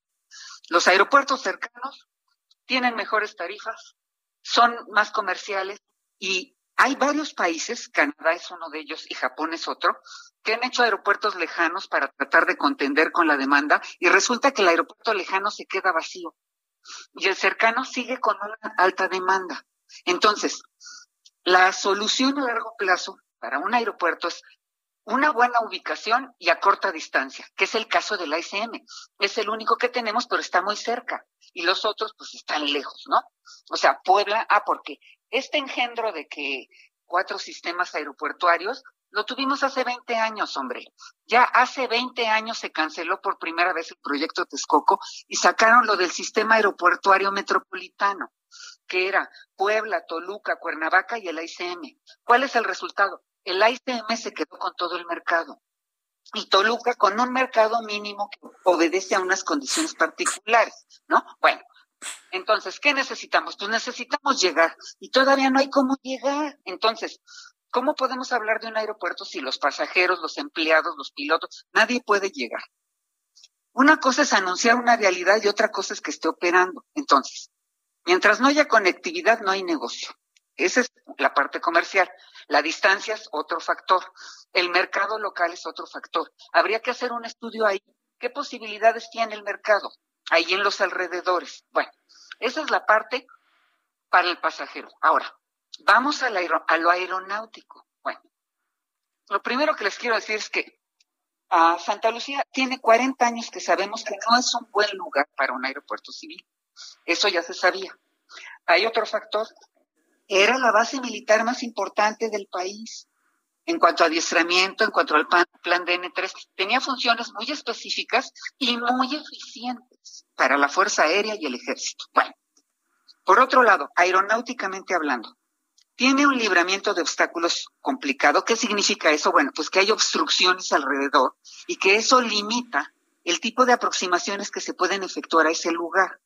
Mire, estas son las grandes mentiras. Están declarando que las seis pistas van a tener sistemas de precisión para la aproximación y eso no es cierto. Solamente una reúne las condiciones y es para un sistema de aproximación de precisión básico. O sea, ni siquiera muy sofisticado ni nada del otro mundo. Un sistema que lleve a la aeronave a 200 pies sobre el terreno con un margen de seguridad razonable, eso es para una de las pistas solamente. Entonces, ahora, el estudio meteorológico. Tenemos ahí niebla la tercera parte del año.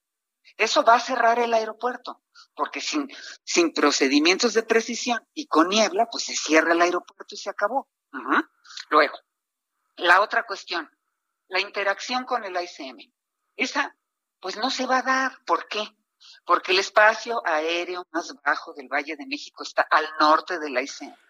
40 años hemos manejado el tráfico aéreo desde el norte y por el norte porque es la parte más benigna para hacer esa función. Ahora, ustedes pueden, si quieren checar esto, tomar una de las aplicaciones eh, que, que- que tenemos por internet y checar los volúmenes de tráfico que hay. Hay horas en que está atascado el espacio aéreo y todos pasan sobre Santa Lucía o casi todos. Me atrevo a decir que el 70% del tráfico, sea despegando o aterrizando, pasan por Santa Lucía. Entonces, cuando ustedes vean esas imágenes se darán cuenta que, que si está lleno de aeronaves con un solo aeropuerto, pues ¿cómo vamos a, a- a meter el mismo volumen de aviones en otro aeropuerto que está muy cerca de este? Entonces, ¿qué va a pasar? Bueno, ojalá y cumplan y lo certifiquen y hagan lo mejor que puedan ahí, pero el volumen de operaciones jamás va a llegar al que tiene la ICM, pero lo más importante, jamás van a poder operar los dos a máxima capacidad. Y no lo digo yo, no es un capricho mío. Hay una empresa que se llama Mitre, que tiene 20 años que determinó que esa interacción no es posible a máxima capacidad. O sea, ellos hacen estudios muy sofisticados, tienen equipos y tienen todo, y siempre han asesorado al gobierno de México en este tipo de cuestiones. El último estudio que se hizo fue en 2018 y Mitre le dijo al gobierno de México, no recomendamos que hagan un aeropuerto civil en Santa Lucía porque no habrá capacidad, máxima capacidad al mismo tiempo. Ahora, hay una responsabilidad de los controladores. Ellos van a separar el tráfico, pero ¿qué va a pasar? Vamos a operar condicionado. Si hay mucho tráfico en el ICM, pues no dejamos despegar nadie de Santa Lucía, ¿verdad? Hasta que se acabe la bola acá. Cuando terminemos con el ICM, pues entonces abrimos Santa Lucía y le damos este el servicio de control de tráfico aéreo. ¿Qué Pero la tiene? seguridad, No tiene ningún sentido eso. tiene sentido. Bueno, pero son las decisiones con las que tenemos que lidiar, ¿me explico? Sí. Pues yo- Entonces, yo, le agradezco a usted que esa, esa valentía de decirlo, porque hoy muchos no lo dicen y dicen, no, sí, sí, sí, sí. Y, algunos que han sido llevados para que vean esa obra dicen, ay, no, qué, qué maravilla. Pero a mí la, la parte que me, me- me sorprende es que no haya conectividad en la zona, no hay forma de llegar. Se tarda unos dos horas y media en llegar al aeropuerto en caso de que despegara un, un avión para llevarme a Guadalajara o llevarme a Acapulco. Claro, Mejor me voy por tierra, ¿no? Este, Claro. Y hay otra cuestión importante, la, con, la conectividad. Mire, este, si usted quiere volar de Asia a los Estados Unidos y luego a México, usted conecta en el mismo aeropuerto, en Los Ángeles, en Atlanta, en, en, en Denver, y, y tarda usted unas dos horas en hacer la conexión. Si usted opera dos aeropuertos a la vez y tiene que conectar en uno diferente al que llegó, necesita un día para conectar. Eso no tiene, no es práctico. Eso la gente lo haría solamente que no tenga otra opción. Entonces, a ver, vamos a, teorizar. Un vuelo de Europa a Santa Lucía y que usted quiera conectar a Oaxaca y que no haya el vuelo en, en Santa Lucía, pues usted tiene que trasladarse de Santa Lucía a la ICM, echarse unas tres horas porque se tiene que volver a documentar, meter las maletas, todo eso. O sea, le va a tocar, le va a tomar un día llegar de México a Oaxaca con una conexión así. Por eso, Aeroméxico sabiamente ya dijo que independientemente de que Santa Lucía tenga los requerimientos o no los tenga, ellos no se van a meter en problemas. Su esquema de negocio es la conectividad y por lo tanto ellos van a seguir operando en este aeropuerto porque aquí tienen sus conexiones. ¿Y qué les implicaría tener aviones en otro aeropuerto? Bueno, el doble de pilotos, el doble de aviones, el doble de gente en tierra. O sea, son razones que tienen una lógica, ¿no? Entiendo. Mire, ¿qué va a pasar con las aerolíneas internacionales, María Larriba? Yo no creo que alguna se atreva, pueda o quiera aterrizar en la base militar de Santa Lucía a partir del año que entra. ¿Usted qué sabe sobre ello, María Larriba? Mire, lo que, lo que ocurre aquí es que el gobierno federal ha actuado con sigilo en el diseño de esto. Entonces, no hay información. Mientras no haya procedimientos, procedimientos de salida, diseño de espacio aéreo, todo esté publicado, registrado internacionalmente, las aerolíneas no van a considerar ni operar allí hasta que no tengan la información correcta. Para un negocio aeronáutico todo está escrito, pero la aerolínea requiere una serie de, informa de informaciones de tipo técnico para de determinar si operan allí o no. La verdad es que nadie va a opinar mientras no haya una información aeronáutica publicada donde la aerolínea puede evaluar si le conviene o no eh, operar allí. Ahora, mientras no haya certificación, no van a operar ahí ningún vuelo internacional. Por eso las tres aerolíneas que inicialmente han aceptado volar ahí serán vuelos nacionales avalados pues por la Agencia Federal de Aviación Civil, que es nuestra autoridad local. Pero si no hay certificación internacional, no puede haber vuelos internacionales. Ahora, si en el camino se hacen las instalaciones adecuadas, las certificaciones y todo lo que se requiere, pues a lo mejor algunas aerolíneas evaluarán si podrán ir allí, pero hasta ahorita no hay ninguna información y por eso no hay opiniones serias. A ver, a las quiero, pedirle el favor si se acerca el teléfono un poco mejor a su boca A para ver, poderle a ver escuchar. aquí. Ahí está usted mucho mejor. Bueno, a mí me queda claro que no habrá a- aerolínea internacional que aterrice en esa base militar. Eh, Entiendo que han querido abrirle espacio a ese espacio aéreo, eh, a- abriendo una aproximación al Aeropuerto Internacional de la Ciudad de México por el sur que más que el asunto del ruido, que bueno, pues este, pues ruido hay también, por ejemplo, en Balbuena y algunas colonias de la Venustiano Carranza.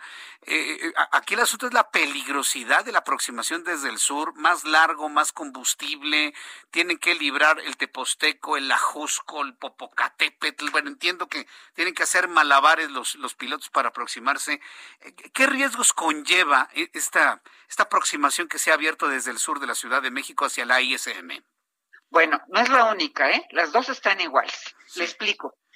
La razón escondida detrás de este rediseño es liberar el espacio aéreo de Santa Lucía.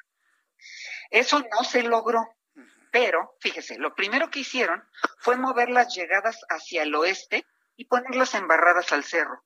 Eso aeronáuticamente no es recomendable porque provoca turbulencia, vuelo incómodo, eh, reduce las posibilidades de desviarse y muy mal tiempo. Una, una de las características negativas de nuestro valle es que tenemos condiciones meteorológicas adversas por lo menos cuatro meses al año y eso lo produce la orografía. Entonces, sí hay una recomendación internacional que dice que al diseñar llegadas o procedimientos, si puedes evitar que se acerquen a la orografía, lo hagas. Aquí no les interesó. Ellos lo que querían era liberar Santa Lucía. Nada más que pasó una cosa. Cuando empiezan a ver con un volumen, con un buen volumen de tráfico esa llegada, resulta que era insuficiente. Y entonces por eso buscaron un lugar por el sur para diseñar otra llegada y repartir el tráfico de llegada entre la llegada del noroeste y la llegada del sur. Pero es la misma situación, muy cerca de la orografía, muy bajo, condiciones de turbulencia, condiciones meteorológicas adversas, y lo que estamos viendo es que este rediseño no tiene la eficiencia que tenía el anterior. Y además el anterior, el tiempo de vuelo sobre la ciudad era muchísimo menor y muchísimo menos ruido. Ahora, lo que usted me dice de Balbuena, de Narvarte y todo eso, es diferente, porque en el procedimiento anterior, los aviones pasan sobre esas colonias ya en la aproximación final, ya muy desacelerados. Ahorita, las llegadas que tenemos, aparte de muy largas y de los inconvenientes que le acabo de enumerar, eh, eh, la aeronave tiene que estar haciendo ciertos ajustes a bordo y eso produce ruido. Ahora, hay otra duda enorme, porque mire, el gobierno se niega a exhibir los estudios que se tienen que hacer previos a un diseño como este. Entonces, los vecinos han estado insistiendo que se demuestre con un mapeo de libramiento de obstáculos que los aviones están en las altitudes correctas en esos sitios. Porque, a ver, ¿cuánto ha crecido la ciudad hacia el oeste en 10 años? ¿Cuántos edificios altísimos hay ahí? Entonces, no estamos seguros que eso se haya diseñado como debe de ser y no quieren exhibir los estudios. Y el, el ciudadano tiene derecho a conocer esa información. Y por eso se ha hecho grande el problema, y por eso los, los vecinos ya hicieron una asociación donde están tratando de defenderse de esta situación del ruido y de la incomodidad, pues por todos los medios, ¿no? Por el legal, por el, el- el tratar de lograr un diálogo con las autoridades que mienten, ¿eh? No ha habido un solo diálogo. Y lo que contestan son puras majaderías, que la gente se va a acostumbrar al ruido, que ellos saben lo que hacen, que ellos dicen lo que se tiene que hacer. No es así. Un gobierno tiene necesariamente que dar cuentas a la población y sobre todo si está siendo afectada. Eh, yo a veces me pregunto si tienen que morir personas en un accidente aéreo sobre el Valle de México para entender que esto no, no es lo más conveniente, María Larriba. Me estoy yendo a un extremo que nadie quiere, Claro. ¿eh? pero Es yo un cuando, extremo. yo cuando veo la- las aproximaciones entre aviones a menos de mil pies de quien va despegando y quien va aterrizando, simplemente me, me, me, me quedo helado, ¿no? Y me han dicho, ay, son mil pies de distancia, dos mil pies. Oye, dos mil pies, mil pies es súper cerca del avión que va despegando por la parte de atrás del aeropuerto, que da un giro prácticamente de 270 grados rumbo al poniente, y el avión que va llegando por la zona sur. Por ejemplo, en este momento se está acercando un avión proveniente de Bogotá, de Aeroméxico, un Boeing 787, y bueno, Así pues ya llegó por Cuernavaca, ya tuvo que irse al oriente para librar el Teposteco. Se está llegando a las montañas del oriente, ahorita ya está dando vuelta a la derecha para entrar por Xochimilco, rumbo a Tlalpan y hacia Ciudad Universitaria. ¿Es necesario hacer este ceseo, estas heces? ¿Qué le implica a un piloto estar haciendo toda esta maniobra para llegar por el sur a la Ciudad de México? María Larriba. Pues le, pues le implica carga de trabajo y, implica más trabajo en la cabina. Pero sobre todo, esto no era necesario, de verdad. Mire, hay otra parte de las reglas internacionales donde se indica que si tú tienes un procedimiento exitoso para el aeropuerto que tienes, nada más lo modifiques, lo vuelvas más preciso, lo cambies de navegación convencional a satelital, pero puede ser la misma trayectoria.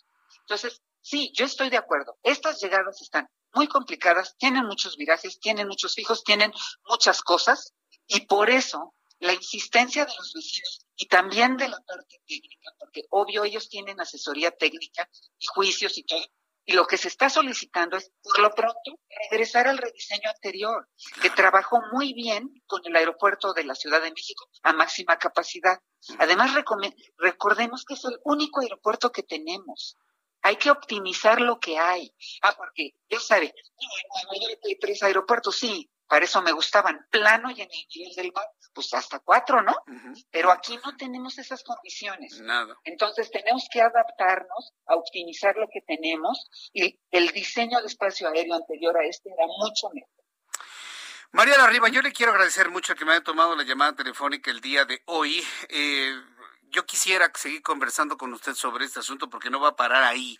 Eh, Hay, hay una orden, una insistencia, alguien lo llama terquedad o necedad de, de hacer operar este aeropuerto en las condiciones que ya vimos que es prácticamente imposible.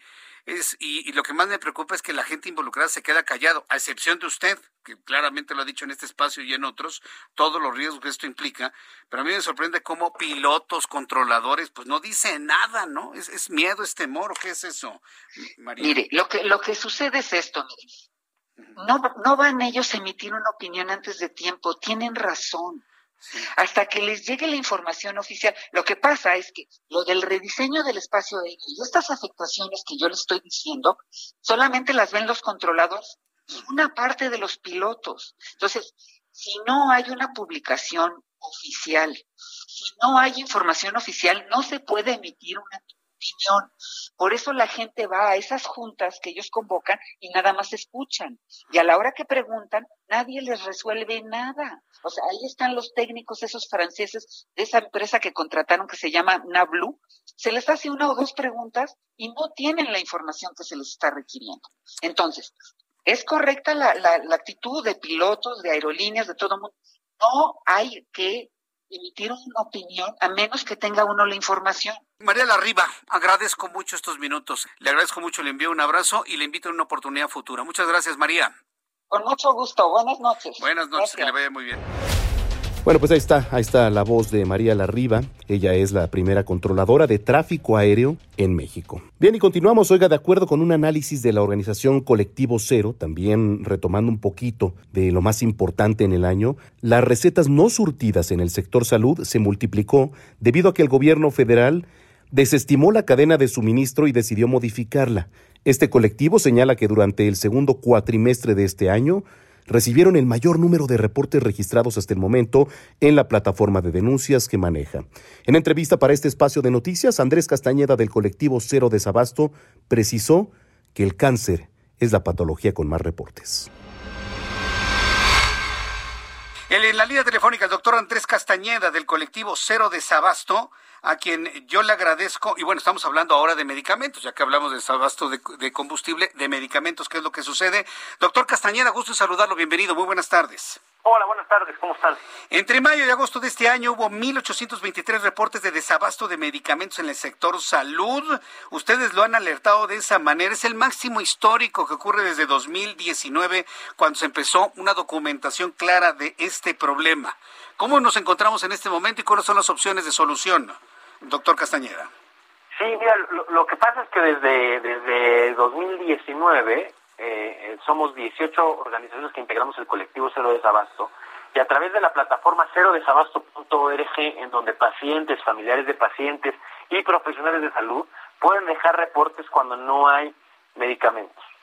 Estos reportes eh, los venimos acumulando. En ese momento se manda un reporte además específicamente a la, a la institución eh, a manera federal y estatal de donde eh, de donde hizo falta el insumo de manera anónima y además recabamos esta información y hacemos estos informes cuatrimestrales en donde eh, tristemente vemos que este cuatrimestre ha sido el peor que, del que tenemos registro en la plataforma. Se duplicaron los reportes del cuatrimestre anterior para acá. Eh, vemos que los reportes son de manera generalizada, es decir, tenemos reportes en todos los estados de la República y prácticamente de todas las instituciones de salud del país, incluyendo IMSS, IMSS Bienestar, Pemex, eh, INSABI, eh, eh, ISTE, Sedena, CEMAR, Pemex, ¿no? Prácticamente de todas las instituciones tenemos reportes. Eh, no vivíamos una situación así desde cuándo. Yo recuerdo que en, en, tiempos de Felipe Calderón y Enrique Peña Nieto se solucionó mucho el problema del abasto de medicamentos, pero ¿dónde podríamos ubicar una situación similar de desabasto en el tiempo, doctor Castañeda? Pues mira, es muy difícil comparar la temporalidad por, por, por muchas razones, ¿no? Uh -huh. Pero lo que sí es que los, los últimos, por lo menos últimos cinco o seis años, nunca se había visto esto, ¿no? Sí, sí es cierto que había desabasto antes, pero no a este nivel. Eh, Nada más en el IMSS, eh, y estos son datos del IMSS, la primera mitad del año no se han surtido efectivamente, es decir, que ha faltado por lo menos un medicamento de la receta, 10 millones de recetas enero a julio, ¿no? Es un problema bastante grande, traemos niveles de abasto en el IMSS por abajo del 92-93% cuando en años anteriores no bajaba de 98. Eso solo en el IMSS, ¿no? Eh, lo mismo pasa con, inclusive con Sedena, ¿no? Que es que ha sido una institución consentida de, de este gobierno. y, y, y vaya, ¿no? Es un problema, como te decía, generalizado, verdaderamente preocupante. Muchas de las personas que reportan, los reportes que vemos aquí reflejados, son solo la punta del iceberg de la problemática que estamos viendo en el país. Pero esta punta del iceberg es una punta del iceberg muy importante porque refleja o de lo que habla es de personas, en su mayoría que viven en enfermedades crónicas, que no están recibiendo sus tratamientos para el control de enfermedades, por un lado, y por otro lado, para, eh, para evitar, por ejemplo, en el caso de eh, quienes viven con trasplantes, para evitar el rechazo del órgano, quienes viven con, con VIH, por ejemplo, para evitar que suban sus niveles eh, de carga viral y puedan contagiar y además ver afectada su salud. Es decir, eh, eh, tendremos consecuencias a corto, mediano y largo plazo. Hay consecuencias a largo plazo, por ejemplo, la, la aplicación de la vacuna contra el papiloma humano. Tenemos varios años con prácticamente nula aplicación o muy poca con respecto a la que necesitamos. Y esta vacuna previene cáncer cervicuterino en las niñas, se aplica en las niñas, pero se manifiesta el cáncer cervicuterino en años después. ¿no? Pues vamos a seguir atentos con ustedes en el colectivo Cero de Sabasto para ir informando al público sobre estas realidades. Quiero agradecerle mucho, doctor Castañeda, el que me haya tomado la llamada telefónica el día de hoy. Muchas gracias, doctor. Gracias a ti, Jesús. Invitar al auditorio a seguir reportando el desabasto en cero desabasto.org. Muchísimas gracias. Eh, perfecto, cero desabasto.org. Gracias, doctor Castañeda, que le vaya muy bien. Hasta luego. Bueno, pues ahí lo tiene parte, parte de lo que ha ocurrido en este año. Yo aprovecho para despedirnos, desearle que cene muy rico, que la pase increíble con la familia, pero sobre todo pues que haya paz, que haya salud, que haya tranquilidad para ustedes, abundancia. Y bueno, lo mejor, lo mejor en este 24 de diciembre, mañana Navidad. Pásenla bien al lado de su familia. Yo soy Manuel Zamacona, me pueden seguir en arroba Zamacona al aire si nos quiere compartir, por supuesto, a través de las fotografías cómo le está pasando con su familia, serán bienvenidas. Arroba Zamacona al aire. Que la pase muy bien, descanse y hasta entonces. Esto fue Las Noticias de la Tarde con Jesús Martín Mendoza. Planning for your next trip? Elevate your travel style with Quince. Quince has all the jet setting essentials you'll want for your next getaway, like European linen, premium luggage options, buttery soft Italian leather bags, and so much more. And it's all priced at 50 to 80% less than similar brands. Plus, Quince only works with factories that use safe and ethical manufacturing practices. Pack your bags with high-quality essentials you'll be wearing for vacations to come with Quince. Go to quince.com slash trip for free shipping and 365-day returns.